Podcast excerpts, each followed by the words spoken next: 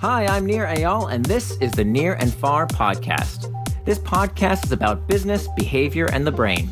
On this show, I do a few things. I read quick articles I've written about topics shaping your behavior.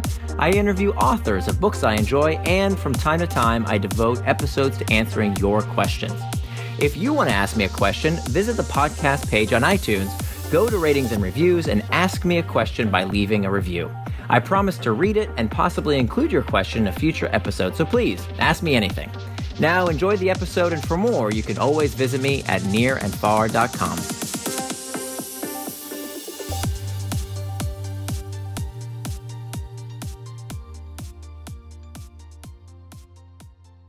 How to Boost Desire Using the Psychology of Scarcity by nirandfar.com.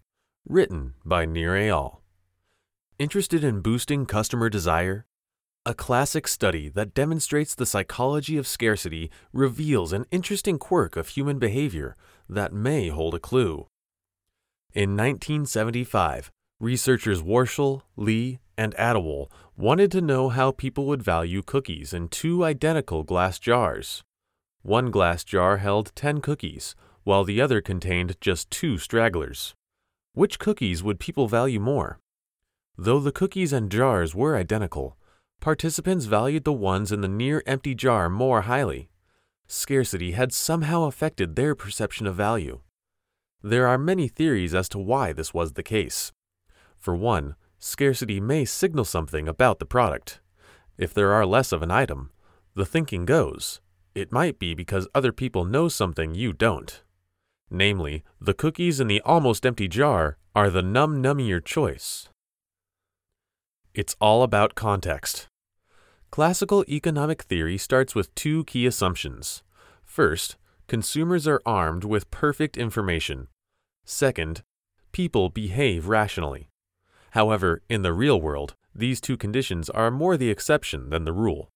In fact, marketers do their best to trigger cognitive quirks, like the scarcity heuristic, to influence behavior.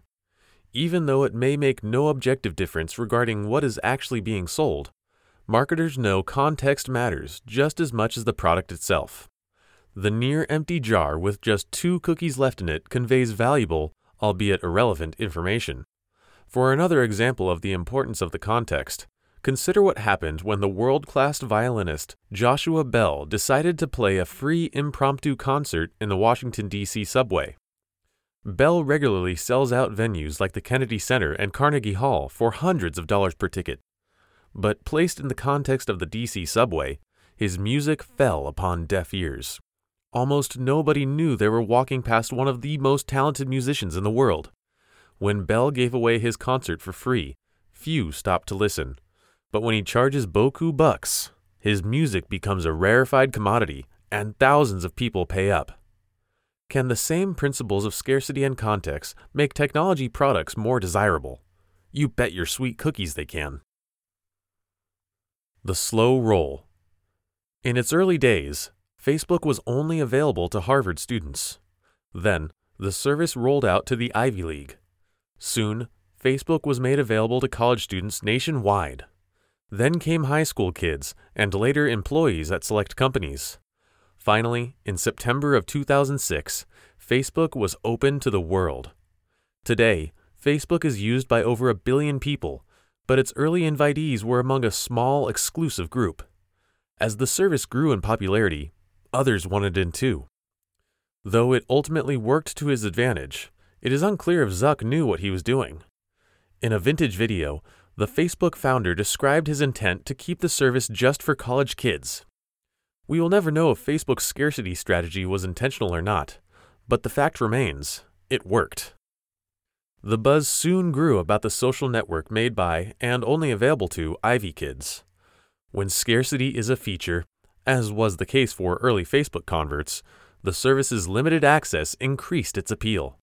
Today, Quibb, an online discussion board frequented by a select cadre of tech professionals and entrepreneurs, provides a more recent example of the scarcity heuristic at work. Quibb is curated by its founder, Sandi MacPherson, who personally decides who gets in and who stays out. MacPherson turns away far more people than she accepts, and getting her approval is equivalent to getting past the velvet rope of an exclusive nightclub.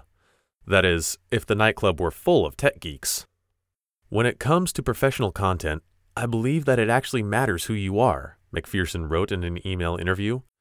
MacPherson says she did not build Quibb to be a big company, although it might end up being one someday.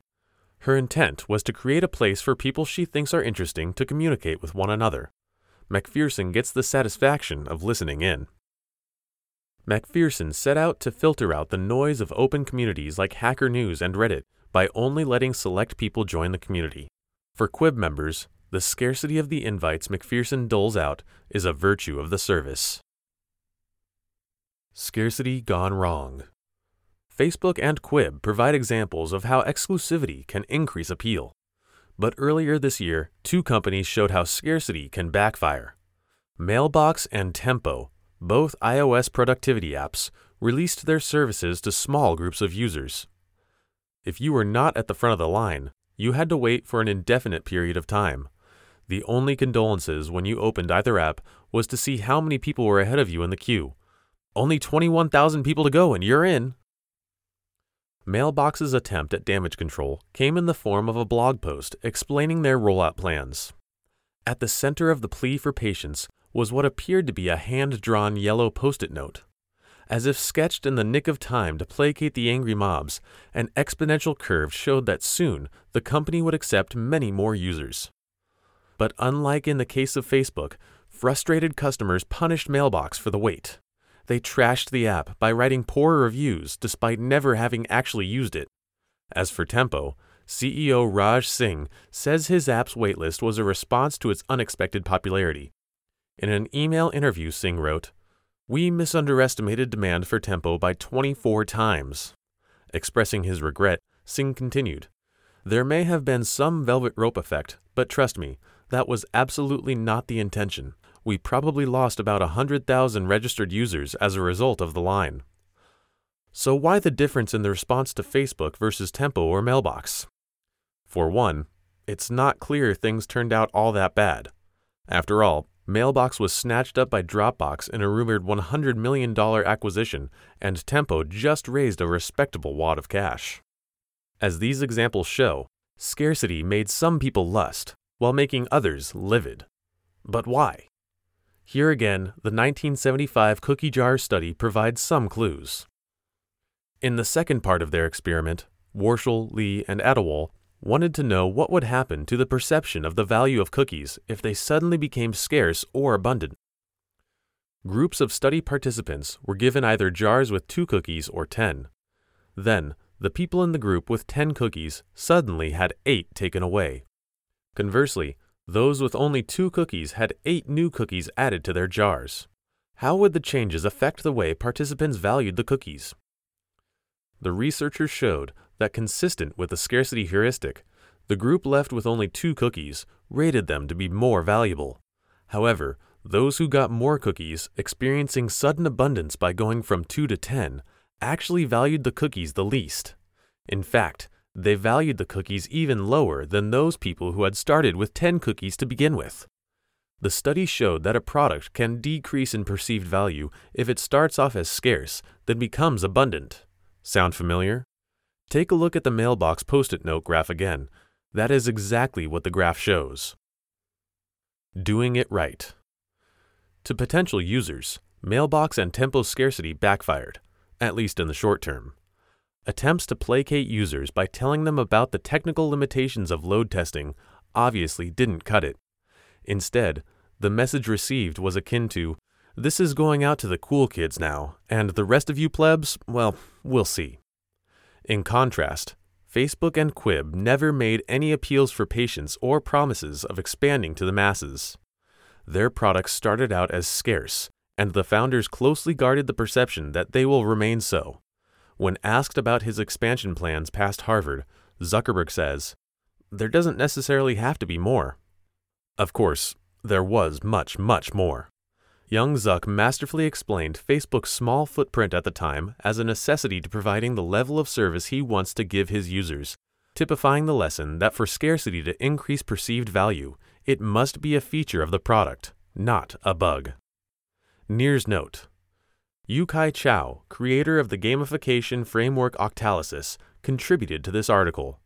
Follow him on Twitter at Yu-Kai Chou.